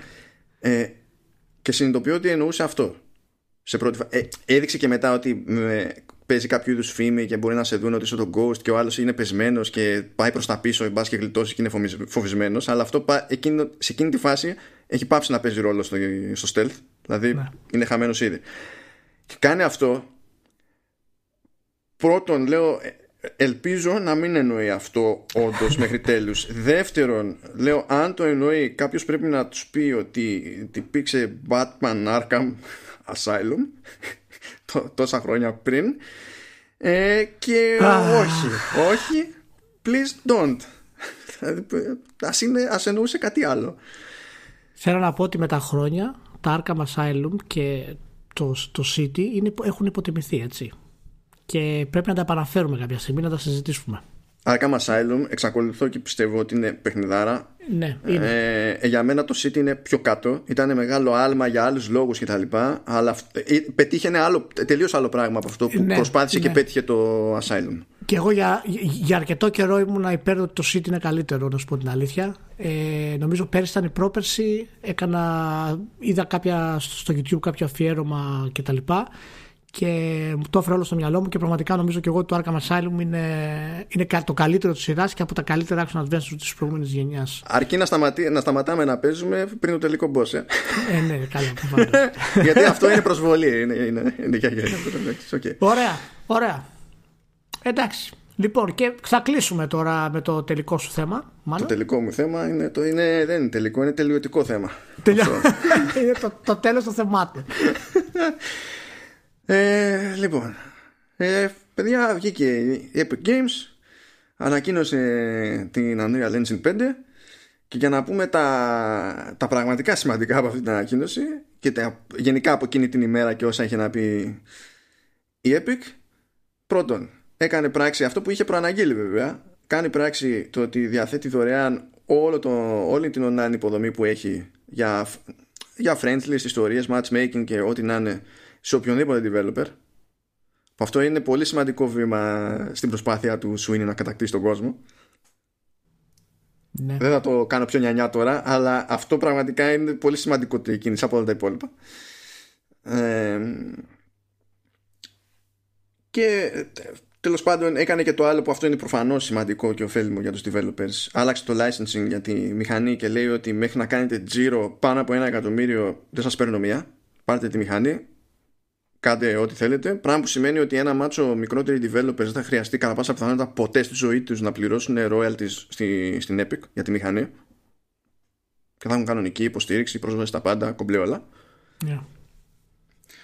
Εκτός αν είναι οι Ιάπωνες, θα περιμένουν το documentation στα Ιαπωνικά και θα ε, ναι, βλαστημίσουν όπως με την Unreal. Θα πάρει. ναι, εντάξει. Και την τελευταία έτσι σαφής πληροφορία που δεν σηκώνει ιδιαίτερη συζήτηση είναι κάτι πολύ συγκεκριμένο για την ίδια τη μηχανή, την Unreal Engine 5 είναι ότι ε, ε, έρχεται ως update στην 4 ε, θα μπει σε ας πούμε φάση beta testing, beta release το περίπου μέσα στο 2021 με στόχο να βγει ως τελικό προϊόν στα τέλη του 2021 και εδώ είναι που αρχίζω και φλιπάρω εγώ κάνω την έναρξη στο, στο tilting. Επειδή έχω δει καμπόσους και λένε ότι ε, αφού βγαίνει το 2021 ε, αυτά τα παιχνίδια με τέτοια γραφικά και τα λοιπά όπως το demo ε, θα αρχίσουμε να τα βλέπουμε από το 2021 δεν λειτουργεί έτσι η πραγματικότητα. Είναι σαν να λέει κάποιος ότι ξεκινά πάω πρώτη λυκείου πράγμα που σημαίνει ότι τη χρονιά που πάω πρώτη λυκείου θα τελειώσω το λύκειο. Δεν λειτουργεί έτσι η πραγματικότητα το κέρατο μου μέσα. Ναι ήθελα Ήθελα να σου διαβάσω κάτι να μου πεις ε, πριν πάμε λίγο στο πιο τεχνικό κομμάτι. Μια δήλωση του Kim Libreri, του Chief Technical Officer της Epic. We felt that for too long games relied on static environments, not dynamic events. And everything felt a little bit pre-canned. So we started to think about what we think a next gen game is going to be about. Ξέρεις τι θα είναι about, μάνο; Συνεχίζει ο κύριος Λιμπρέρη και λέει And it's fully destructible environments. αυτό, το, α, αυτό το πέτυχα κι εγώ και όταν το διάβασα λέω μετά από τόσα χρόνια ενώ λέει και κάποια άλλα πραγματάκια ακαπάκια από το fully destructible μετά από τόσα χρόνια κάποιος σκέφτηκε να βάλει πρώτο σε τέτοια εξήγηση το fully destructible. Τρομερό, τρομερό. Επιστρέφει, η φράση επιστρέφει δυναμική. Δυναμικά. Επιστρέφει δυναμικά. Ε, για πες μου τώρα γιατί αυτό το tech demo είναι δυνατό και σημαντικό; Συγγνώμη, γιατί πρέπει να πω ότι είναι δυνατό και σημαντικό το tech demo; Ε, γιατί είναι, είναι, έχει καλές ωραίες, έχει ωραίες επιλογές μέσα. Εντάξει, αυτό ισχύει. Στο μυαλό μου αυτό σημαίνει ότι είναι σημαντική η μηχανή, όχι σημαντικό το demo, αλλά τέλος πάντων. Ε, ναι, ναι, αυτό, αυτό εννοούμε. Κα, καλά, η Epic εστίασε σε δύο πραγματάκια, σε δύο συστήματα στην ουσία που, που σπρώχνει περισσότερο με αυτή τη μηχανή. Το ένα είναι το Lumen και το άλλο είναι το Nanite. Το Lumen έχει να κάνει με, με δυναμικό φωτισμό στην πραγματικότητα που το χοντρό, το concept εδώ είναι ότι λες, κοίταξε να δεις παιδί μου, εδώ είναι το επίπεδο και έχει αυτή τη, αυτή τη γεωμετρία, έχει αυτή τη μορφολογία. Εκεί είναι ένας ήλιος. Να πάρε τους νόμους της φυσικής, να αποσκηνείται το φως, κάνε τα υπόλοιπα. Ενώ πριν ήταν να παιδί με αυτό το επίπεδο, υπάρχει εκεί ένας ήλιος. Δεν θα τον κουνήσουμε τον ήλιο, γιατί έτσι και τον κουνήσουμε τον ήλιο τον ήπιαμε. Οπότε, εφόσον είναι σταθερός ο ήλιος, πού θα, πού θα πέφτει το φως και πώς θα πέφτει, έτσι, ωραία. Θα το κάνουμε εμείς χακομανία πάνω στο texture, αλλά έτσι όπως θα το προβάλλουμε, έτσι θα φαντάζεσαι ότι όντως πηγαίνει φως. Ενώ στην πραγματικότητα είναι η πιο high class τα πετσαρία δωματίου όλων εποχών. Ξεπατικοτούρα. Ναι. Ξεπατικοτούρα. Οπότε το, το Lumen είναι ένα πολύ δυνατό στοιχείο. Ναι. Και μια σημειωσούλα πολύ γρήγορη επειδή αυτό που έτσι όπως το ακούει κάποιος σκέφτεται α δηλαδή ray tracing η, η, η πραγματική τσαχπηλιά του Lumen σε δεύτερο στάδιο είναι ότι αποφεύγει να το κάνει αυτό με καθαρό ray tracing χρησιμοποιεί μια ανάμεικτη τεχνική ώστε να επιβαρύνει λιγότερο το σύστημα και πάλι να μπορείς να πεις πετυχαίνουμε global illumination δυναμικό και μετά κινείται οτιδήποτε βγάζει φως στο χώρο τέλος πάντων και ξέρει το σύστημα να υπολογίσει τις μεταβολές και τα πάντα. Ναι. Γιατί αν το κάνει ξεκάθαρα με δηλαδή global illumination μεν αλλά καθαρά ray tracing hardcore ε, θα ήταν πιο ζόρι για το οποιοδήποτε hardware και σου λέει ας το κάνουμε γίνεται και το ένα άμα θέλει ο άλλος δηλαδή και το hardcore όποιος θέλει δεν σε εμποδίζει αλλά σου ναι. λέει ότι εμείς κάναμε και αυτό ώστε να έχει μικρότερο κόστος σε πόρους τέλος πάντων. Και ποιο είναι το άλλο κομμάτι, είναι το... η τεχνική των Nanite; Το Nanite, ναι, εντάξει. Ε, όταν... Μην πάμε πολύ technical σε αυτό. Έτσι. Όχι, όχι, αλλά πρέπει να ναι. χρησιμοποιήσω μια φράση επειδή είναι και ενδεικτική και αστεία ως σκέψη. Ναι. Ε, λέει λοιπόν ότι στην ουσία είμαστε σε, μια, σε ένα στάδιο όπου το πολύγωνο, τρίγωνο, whatever, τρίγωνο εννοεί ποιητής τέλος πάντων, ε, φτάνει να έχει το μέγεθος μεμονωμένου πίξελ. Ναι. Ε, τι θέλει να πει ο ποιητής; Ο ποιητής θέλει να πει ότι όταν έχουμε τόσο μικρό στοιχείο δομικό για το, για ό,τι θέλουμε να δείξουμε στο παιχνίδι από ένα σημείο και έπειτα το να προσθέσουμε λεπτομέρεια σε αυτό σε, στο χρήστη που βλέπει δεν παίζει κανένα ρόλο. Ναι. Και σε αυτή την ιδέα βασίζεται τέλος πάντων για να πει ότι μπορείς να πάρεις ένα πάρα πολύ πολύπλοκο μοντέλο 3D ε, τέρμα βαριά ξέρω εγώ textures, υπερανάλυση, ό,τι να είναι μπορείς να πετάξεις χήμα στο παιχνίδι ενώ πριν δεν μπορούσες να το κάνεις αυτό έπρεπε να φτιάξεις ας το πούμε γύφτικα ενδιάμεσες εκδόσεις που να είναι πιο ελαφριές τέλος πάντων να κάνεις κοπτοραπτική πόσο πιο γύφτικα γίνεται το λέω τώρα αυτό για να πετύχεις ένα περίπου αποτέλεσμα εκεί που να είναι OK, σου λέει βάλτε εσύ χήμα, δεν θα κάνεις την έξτρα δουλειά που έκανες παλιότερα. Και εμείς στην ουσία με τη μηχανή θα μπούμε στη διαδικασία όλα αυτά που τα έκανες χειροποίητα και χειροκίνητα πριν, θα τα κάνουμε scale up, scale down, όσο πρέπει, ώστε ο παίκτης δεδομένης ανάλυσης να μην καταλαβαίνει διαφορά. Ωραία. Αυτά τα δύο βασικά στοιχεία είναι και τα σημαντικότερα που θα δώσουν ε, και στους developers πολύ καλύτερα εργαλεία να πετύχουν πολύ πολύπλοκα πράγματα. Έτσι. Ναι, γλιτώνουν ξεκάθαρα κόπο. Ναι. Δηλαδή αυτά τα πράγματα που περιγράφουμε ε, για τον developer σημαίνουν και λιγότερα βήματα ε, σε κάποιες διεργασίες και σε κάποιες άλλες διεργασίες ε, λιγότερο περίμενε έως μηδενικό περίμενε για να πετύχουν κάποια συγκεκριμένα πράγματα. Όταν φτιάχνουν το παιχνίδι δηλαδή. Τα τα τεχνικά κομμάτια φυσικά της κατάστασης τα ξέρει πολύ καλύτερα από, από μένα. Εγώ έχω μια περισσότερο έτσι, ιστορική εικόνα της τεχνολογίας και το τι χρησιμοποιούμε σε κάθε γενιά και τι τελικά ας πούμε, γίνεται, είναι δυνατό ή όχι. Αυτές τι τεχνικές και οι υπόλοιπες μικρές που είδαμε στη, στη μηχανή και στο tech demo, ε, το ότι τρέχεις στο PS5 τι σημαίνει; Γιατί έγινε ένας χαμός στο ίντερνετ και νομίζω εγώ και εσύ στην, στην ουσία ήμασταν λίγο έτσι πιο κρατημένοι. Παιδιά, ξέρεις, ηρεμήστε. Φέραμε και τα παραδείγματα από τα άλλα tech demo. Δεν ξέρω γιατί έπιασε ένα παραξισμό τον κόσμο. Ε, εντάξει, προφανώς επειδή είναι PlayStation, έτσι, αλλά τέλος πάντων. Ε, Κοίτα, για, για να θυμόμαστε έτσι, ε, επειδή αυτή η αγορά που κανείς δεν είχε βγει τότε να πει ακριβώ. Μάλλον το είχε πει η Sony και είχαν μείνει κάγκελο και οι άλλοι, αλλά τέλος πάντων ε, αυτή η αγορά τόσα χρόνια πριν έχει φάει το φαινόμενο που λέγεται Killzone 2 και τότε λέγαμε ότι παιδιά αυτό δεν παίζει ναι. και ήμασταν οι τρελοί του χωριού όχι ότι το ναι, λέγαμε ναι. μόνο εμείς και είμαστε μοναδικοί. Ναι, όχι, είναι τα tech demo του PlayStation 2, το tech demo του Unreal, ας πούμε, στο PlayStation 4. Ε, λοιπόν, γιατί έγινε αυτός ο χαμός και πόσο σημασία έχει ότι τρέχει σε, PS, σε PS5, ότι έτρεχε το tech demo σε PS5. Ε, ε, εντάξει, έχει σημασία διότι δεν βγαίνει και σου λέει ε, φαντάζομαι ότι έτσι θα τρέχει κάποια Σου λέει το βάλαμε σε PS5 και αυτό το πράγμα που βλέπετε τρέχει. Mm-hmm. Σημαίνει αυτό το πράγμα. το, το πρόβλημα βέβαια στην όλη φάση, που αυτό είναι που δεν καταλαβαίνει ο κόσμος, όχι μόνο αυτή τη φορά, αλλά σε κάθε γενιά, τέτοια εποχή, το ίδιο πράγμα παθαίνουμε, δεν κατανοεί ότι αυτό το πράγμα απέχει από το να είναι παιχνίδι. Δεν ναι, έχει AI, δεν έχει εχθρούς. Έχει 1,5 χρώμα σε όλα τα τέξτου στην πραγματικότητα. Είναι όλα χρυσό ναι, καφέ. Και απέχει έτη φωτός από το να είναι παιχνίδι ναι, αυτό το ναι, πράγμα. Ναι. Ε, και να, να προσθέσω σε αυτό και ήταν ένα από τα επιχειρήματα τα οποία πραγματικά δεν καταλαβαίνω γιατί πολύ παλιότερα από εμάς δεν, δεν, το είδαν, δεν τα χρησιμοποίησαν. Ε, δεν είναι μόνο θέμα δύναμης και τεχνολογίας μιας κονσόλας για να μπορέσει να βγάλεις τις τεχνολογίες αυτές. Είναι και θέμα πόρων. Ε, βέβαια.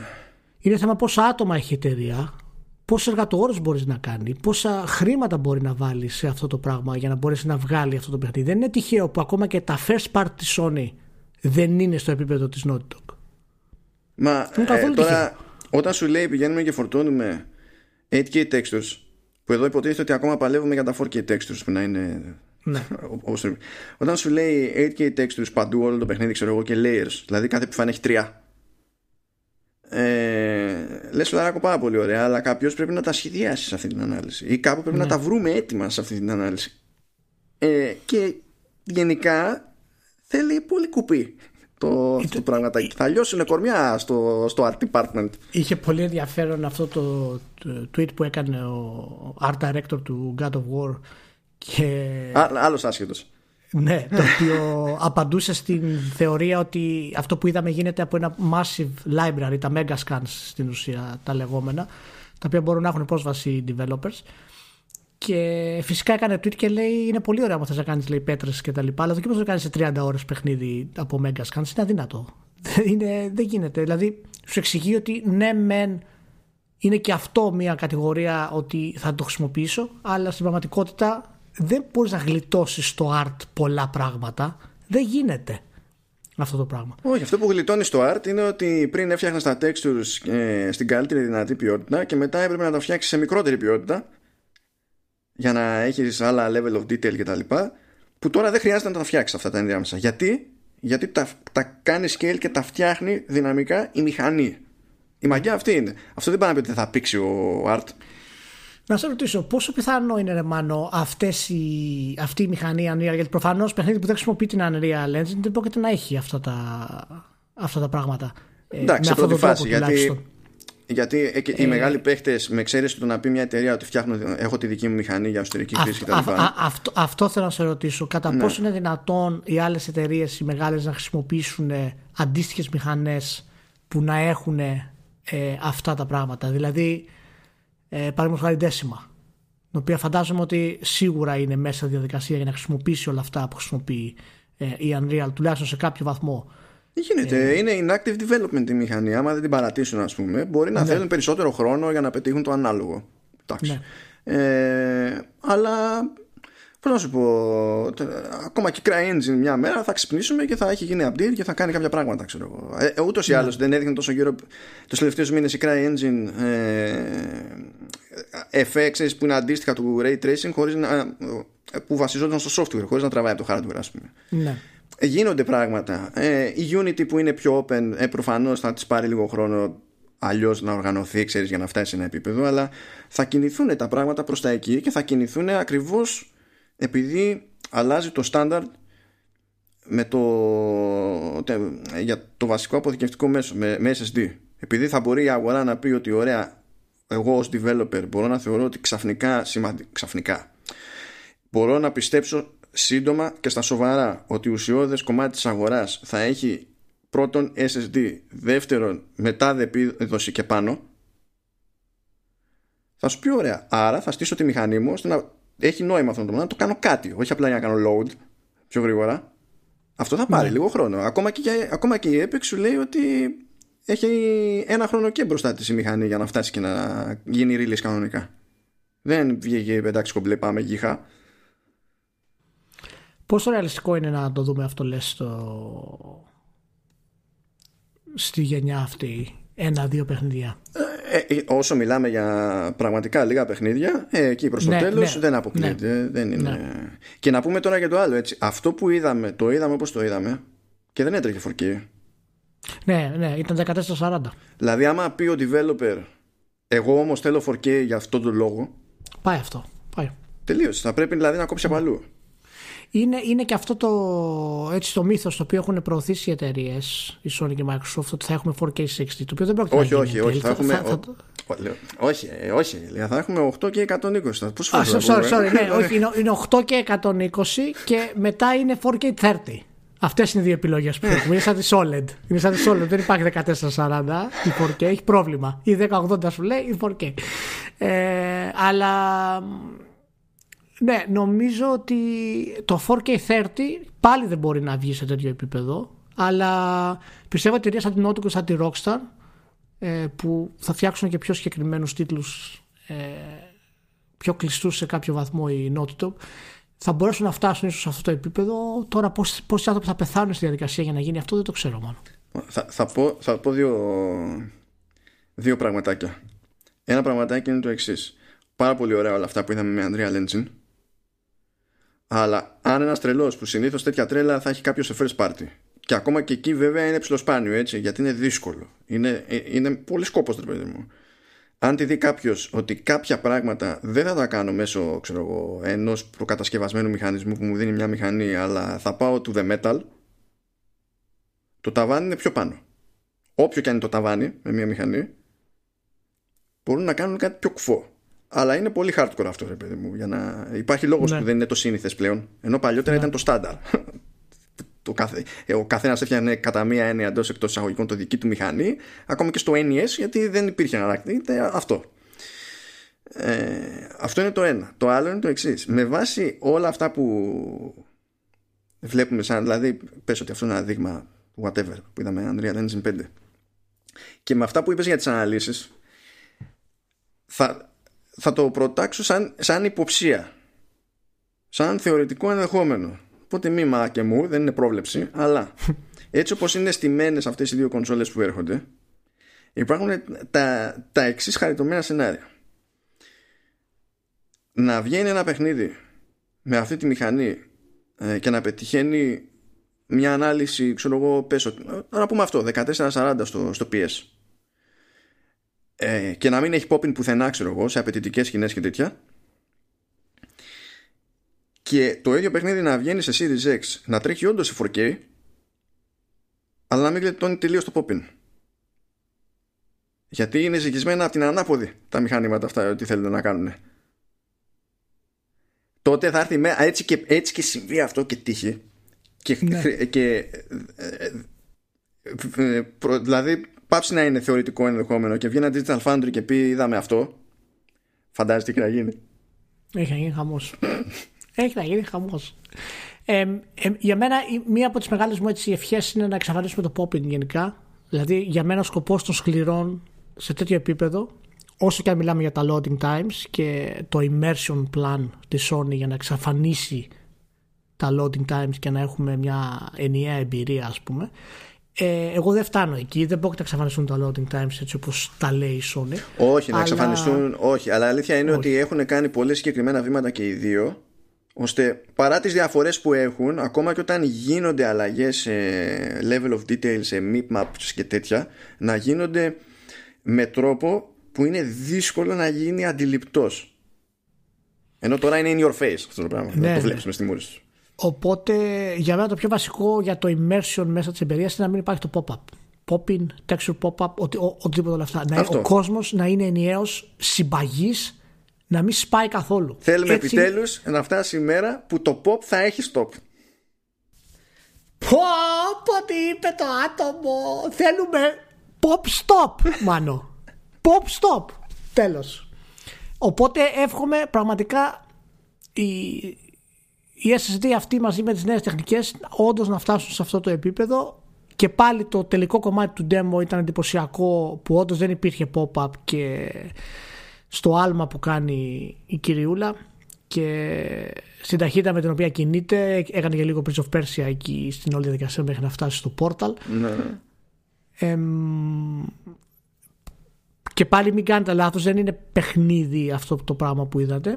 Έτσι, αλλά τέτοιες σκηνές μπορούν να είναι μεμονωμένες σε ένα παιχνίδι. Οπότε αυτό το τελικό κομμάτι του τρέιλερ για μένα είναι το πιο κοντά σε κάτι game θα μπορούσαμε να έχουμε και δεν με χαλάει καθόλου γενικά. Δεν ξέρω αν πήρες χαμπάρι, αλλά η μανούρα online ήταν διπλή. Απ' τη μία είχες Sony fanboys που είναι έτσι θα είναι τα παιχνίδια από αύριο, από χτες, τελειώσαν όλα. Και απ' την άλλη είχες φαντάζομαι Xbox fanboys Λέει ότι ναι, αλλά εκεί που περνούσε μέσα από τη χαραμάδα ήταν τρικ για να μην φανεί ότι δεν προλαβαίνει να φορτώσει από πίσω η μηχανή και κάτι τέτοια. Και είναι και οι δύο άκυροι έτσι δηλαδή. και, και οι δύο μπάντες. Απλά είναι. Τους έχει φάει βλακεία. Και αναγκάστηκε η Epic να βγει και να πει όχι παιδιά αυτό το κάναμε επειδή έτσι μας φάνηκε ότι θα ήταν καλή φάση ξέρω εγώ για τον demo όπως ήταν στημένο σαν διαδρομή δεν το κάναμε για να κρύψουμε κάτι όχι το κάνατε για να κρύψετε κάτι καλά OK okay, εντάξει Ωραία. Ωραία. Λοιπόν, εντάξει, όλα καλά. Όλα ανθυρά. Ελπίζω να είστε μαζί μας, να χαρήκατε τις αναλύσεις μας για μια ακόμη φορά. Καταλαβαίνετε ότι τα πράγματα φουσκώνουν έχει να γίνει κόλαση. Αν ένα πράγμα είναι σίγουρο σε τέτοιες συζητήσεις είναι ότι πράγματα φουσκώνουν. Φουσκώνουν. λοιπόν, μάθατε τι είναι το pop stop είναι η νέα τεχνική που θα χρησιμοποιήσει η Sony και η Microsoft για να σταματήσει τα pop-ups. Θα λέγεται pop stop. Ο Βέζος είναι ο, αυτός που τη δημιούργησε. Ε, και σας εύχομαι να προσέχετε. Ε, μην ξανοίγεστε πάρα πολύ τώρα που τα μέτρα χαλαρώσανε. Και Έλα τώρα, δεν θα πάμε για τα εγγένεια του συντριβανιού στην Ομόνια, είσαι σοβαρός. Ε, ναι, σωστά, σωστά, σωστά. Μετά από αυτό να καλυφθείτε. Έτσι. ναι, ναι. να είστε καλά που είστε μαζί και θα τα πούμε σύντομα. Λοιπόν, εδώ στα γρήγορα μόνο μια επενθύμηση. Έχω βγάλει και ένα εξτραδάκι εκεί για το PlayStation 5 στο feed του whatever. Οπότε αν δεν πήξατε ήδη, μπορείτε να παίξετε με αυτό. Ύστερα από το συγκεκριμένο vertical slice. Εκεί είναι και σας περιμένει. Ναι. Χαιρετούρες